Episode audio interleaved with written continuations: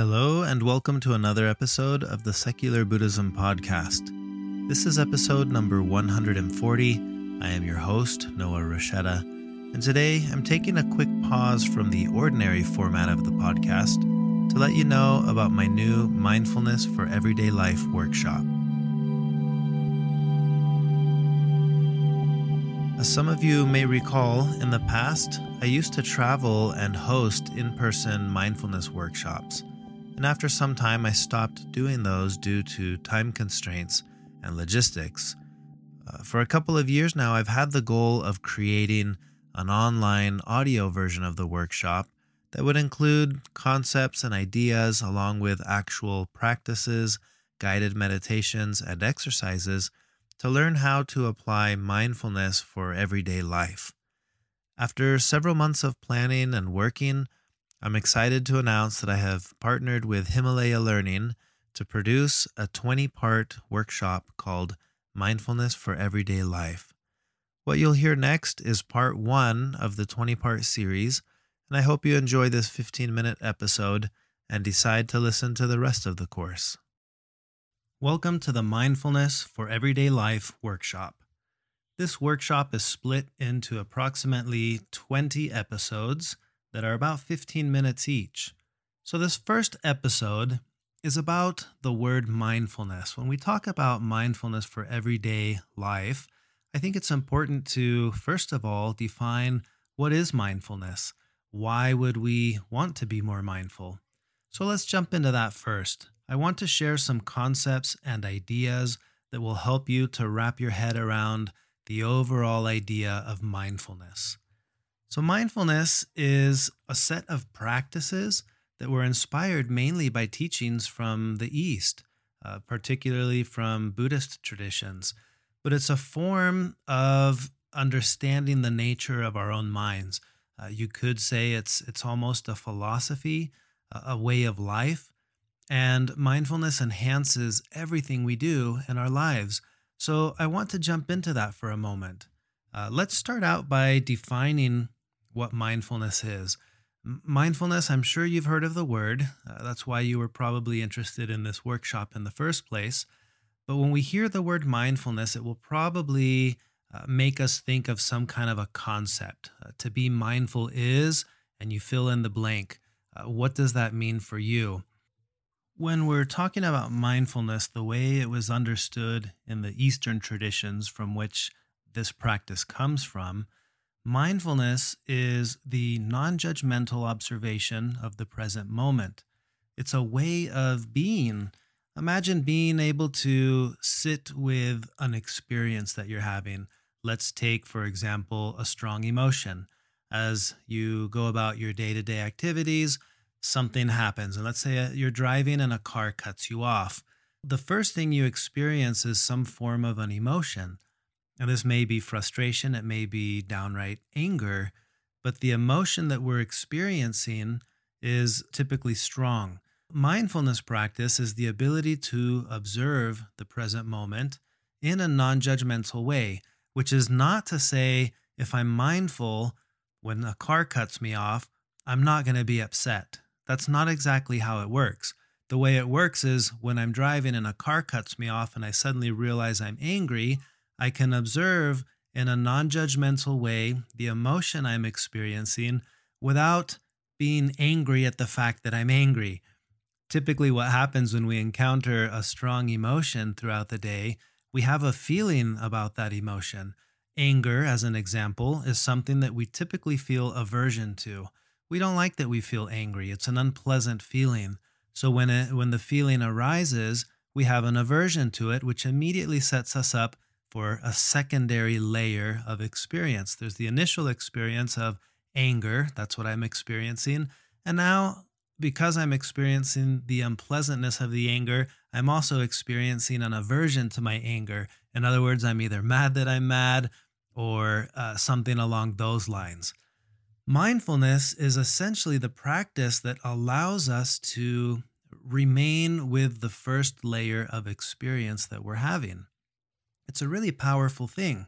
Viktor Frankl, the Austrian psychologist and Holocaust survivor, said between stimulus and response, there is a space.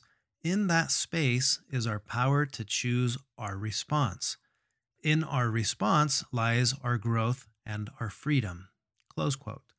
Now, I really like this quote because it helps me to understand what's going on in terms of practicing mindfulness. So I like to think of my day to day life as a series of stimulus and response. And all of us experience this as we go throughout our day. Let's just say you go to work, your coworker says something to you, or your boss says something to you, and there you go. That's the stimulus. Next is the response. I may respond, uh, and I'm not talking about necessarily responding with words. It may be I'm responding immediately with thoughts, like I'm angry that uh, my boss said this or did this. And immediately when I experience that anger, that's another stimulus and another response. I'm experiencing anger. That's the stimulus. What's my response to experiencing anger? For most of us, it's an aversion to the anger that we're feeling. And this cycle goes on and on throughout our days stimulus response, stimulus response, stimulus response, and all day long, on and on and on for our entire lives. So, mindfulness as a practice, you can think about it as uh, a tool that teaches us to be able to, even if for only a moment, put these little gaps between stimulus and response, gaps where we're suddenly able to observe in a non judgmental way whatever is occurring in the present moment. This is beneficial when we're experiencing difficult things, but it's also beneficial when we're experiencing pleasant things to be able to mindfully observe the awe and wonder that I'm experiencing when I'm looking at a sunset or when I'm uh, observing the a shooting star in the sky or anything along those lines or holding your child that was just born or uh, you can imagine all the all the pleasant and positive things as well as all of the difficult and what we would call negative things. So that's essentially what mindfulness is. I want you to keep that in mind. And now I want to explain a couple of ideas and concepts to help explain why we would even want to practice mindfulness. So, the first one is the concept of the muddy jar. And this comes from Alan Watts, who says that uh, the mind is a lot like a jar of muddy water. The best way to clear it is to leave it alone. And I like this specific story or analogy because oftentimes when it comes to mindfulness, we think of it as uh, something that we're doing. In other words, here's normal me, but the mindful me is different, right? The mindful me is going to not be angry. The mindful me is going to be okay with whatever life throws my way. So we almost approach mindfulness as if it's something that we need to do when in reality, it's more like the jar of muddy water. If you leave it alone, with time, the sediment drops, and then you kind of have uh, more clarity. You can see in the water and see what's actually there. When it's agitated, murky water is just all around murky. It's with time and leaving it alone that uh, you can start to see a separation between the water and whatever was floating in the water. Our mind is similar from the mindfulness perspective. It's not so much that we're trying to do something, will ourselves to be mindful. It's not that. It's that we're trying to learn to sit and observe. And what is it that we're observing? Anything that's taking place in the present moment, whether that be external things or more importantly, the internal things, the thoughts, the feelings, and the emotions that arise in me I can observe those things in a non judgmental way. And through practicing this with enough observation, it's like that murky water. It's not agitated anymore. It becomes more clear. And when when things settle a bit, then there's clarity and I can see and I can gain insight into the nature of my own mind. So that's where mindfulness becomes a really powerful tool. It's not going to make me it's it's not about making me better at the things that I do. It's it's about giving me greater insight into the nature of my own mind. The why do I say the things that I say and do the things that I do and uh, feel the things that I feel and so on. And if you think about it, that is infinitely more powerful than gaining any kind of external insight. I think sometimes we approach mindfulness because we want something. If I could be more mindful, then I'll be a better employee and I'll be getting a raise. Or if I could be more mindful, then things won't bug me and I'll finally be happy, or, or something to that effect. And it's not that those things are things we shouldn't wish for or, or, or aspire to. It's just that we're kind of missing the point of the tool. The point of the tool, if mindfulness were a tool, is that you're peeking into the nature of your own mind and gaining insight and understanding into the inner workings of your own mind. And that to me is more important and more powerful than the other things. So, another analogy that I think is helpful here when we're talking about mindfulness is the analogy of visualizing the clouds in the sky. So, if mindfulness practice is the art of the non judgmental observation of the present moment, we all know what this is like because we've all sat and looked at the clouds. Now, when we look at clouds, we typically don't look at the cloud and say, well, you know, that one's too puffy.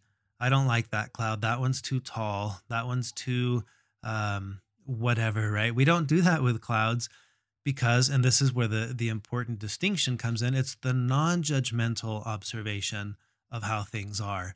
We don't have judgments with clouds because we don't have expectations of what a cloud should be. We just observe how a cloud is. And this one may be puffy. This one, other one may look like a rabbit. This one may be whatever. The point is that I'm just observing. And in, in the art of observing, there is no judgment. So, if I were to sit outside and observe the clouds for a moment, I would be practicing mindfulness. It's the non judgmental observation of the present moment.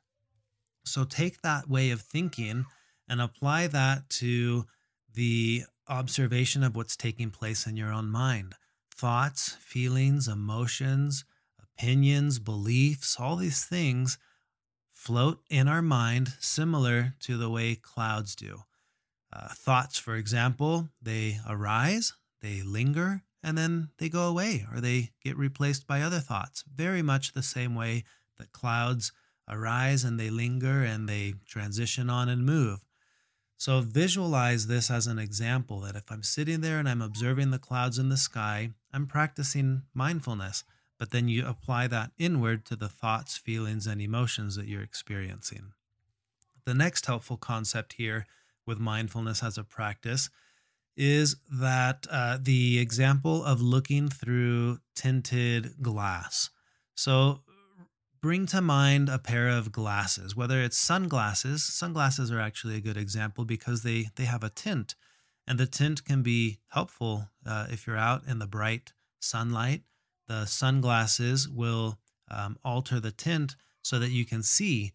Um, but any form of tint is uh, affecting what actually is versus how I perceive what actually is. So let's take a strong tint, for example, yellow glasses or uh, red tinted glasses. If I'm looking through a pair of glasses that have a colored tint, let's say red, for example, everything that I look at, everything that I see is tinted in uh, with red. And it's not because of how things are, it's because of how I'm seeing things. The final analogy that I want to share with regards to uh, mindfulness and what it is uh, is the analogy of a painting or a picture. Do you recall in your youth, for example, there used to be the picture that you would look at the, look at that was made up of a bunch of little dots or strange patterns, and it looked like you weren't looking at anything, but if you learned to focus your eyes behind the painting, in other words, beyond the painting, then you could suddenly uh, see an image that would pop out. Usually it was the outline of something. So you would look at this random picture that looked one way, but then if you looked at it long enough and you focused your uh, eyes a little bit differently, suddenly you could see something appear. And that something was there all along, but we couldn't see it until we uh, shifted our focus or we shifted the way that we see things. That to me is the final analogy that works well with what we're trying to accomplish with mindfulness as a practice. So, the way that we perceive life right now, it's like looking at that painting. It looks a certain way, and there may be something there that we don't see. But mindfulness as a tool will help us to develop our sense of perception to the point where before we know it, we may see something that we hadn't seen before. We may notice something that we hadn't noticed before. And this is where mindfulness becomes a really valuable skill and a really valuable tool because at any given moment, there are incredible things going on in each of our lives. And a lot of times we simply don't notice them, we simply don't see them. And this is because of our inability to focus or see beyond the superficial level of what we're looking at. Just like with that painting, if I only look at the surface of the painting, I don't see it. But when I learn to look a little bit deeper and I focus my eyes on on a point behind the painting, suddenly a new picture emerges. And once you can do that, once you can see it, you can never unsee it. Every time you'll look at one of those paintings, you'll be able to see what's there because you know how to see differently. So I want to share a quote uh, that goes like this. This is from Mingyur Rinpoche. And he says, When we take the time to look at the way we see things, the way we see things changes. That's what we're going to do in this workshop. Uh, mindfulness as a practice is the non the non-judgmental observation of the present moment and what will happen is that we're going to take the time to look at the way we see things, and the way we see things will change. That doesn't mean the things will change, but the way that we see things will change. So, these are the concepts and ideas of this first episode. And in part two, I'm going to share some exercises and guided meditations for how to start practicing mindfulness in your day to day life. Himalaya. What you just heard was part one of a 20 part series. Each episode is roughly 15 minutes long, and you will listen to ideas, concepts, meditations, and exercises for how to apply mindfulness to everyday life. Himalaya Learning is a new educational audio platform specializing in audio courses that focus on lifelong learning, business, personal development, and more, featuring courses from some of the world's greatest minds like Tim Ferriss, Malcolm Gladwell, Elon Musk, and others.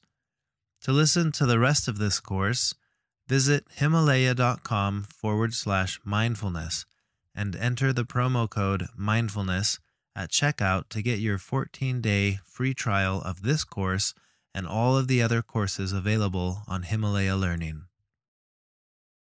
As I mentioned, this was a pause from the ordinary podcast episode format, but now that I've completed this online course and it's available through Himalaya Learning, I'm going to be returning to the normal podcast format, and you can stay tuned for more Secular Buddhism podcast episodes very soon. Thank you for taking the time to listen. Until next time.